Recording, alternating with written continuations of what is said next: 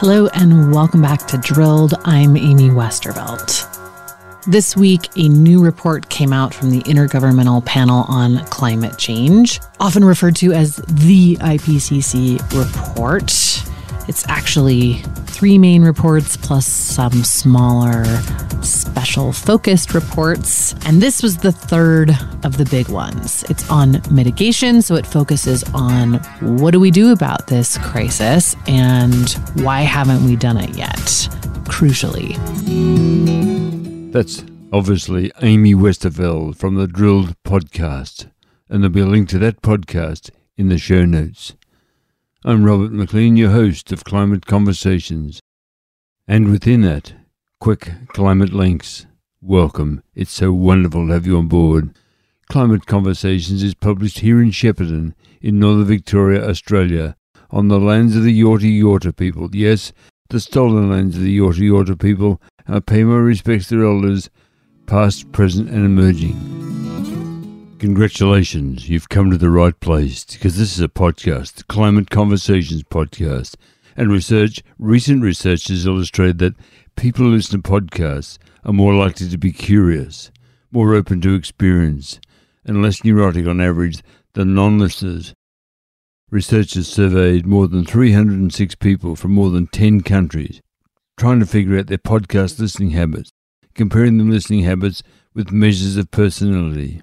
They found that people who reported ever having listened to a podcast scored more highly for openness to experience, interest based curiosity, the need for cognition, a measure, they said, that reflected on individual enjoyment of effortful cognitive endeavours.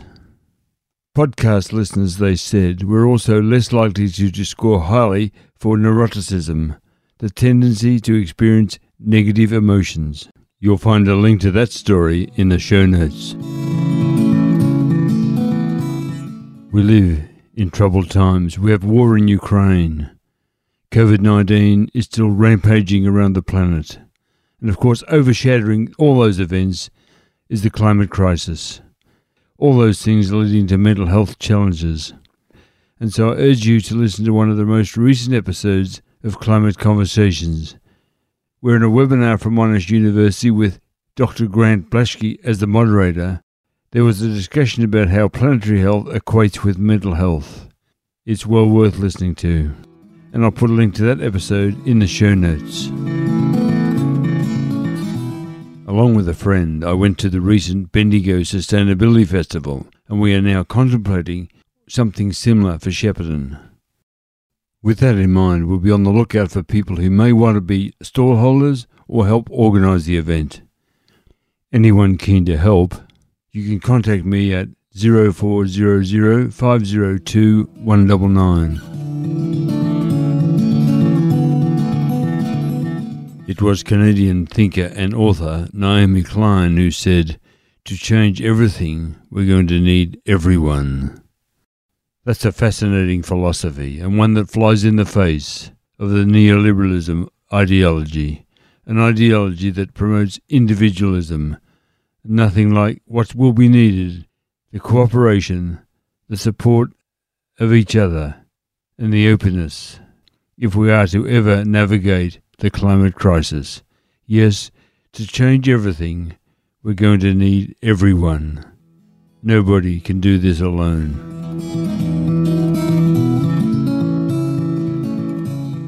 We've reached the end of today's Quick Climate Links, or at least the audio section of Quick Climate Links. Please don't forget to check out the show notes. There'll be lots of links in there to help you better understand the climate crisis. Also, links that I mentioned today. Thanks so much for your company, and until we talk again, please take care, stay safe, and please be kind, for everyone you meet is fighting a great battle.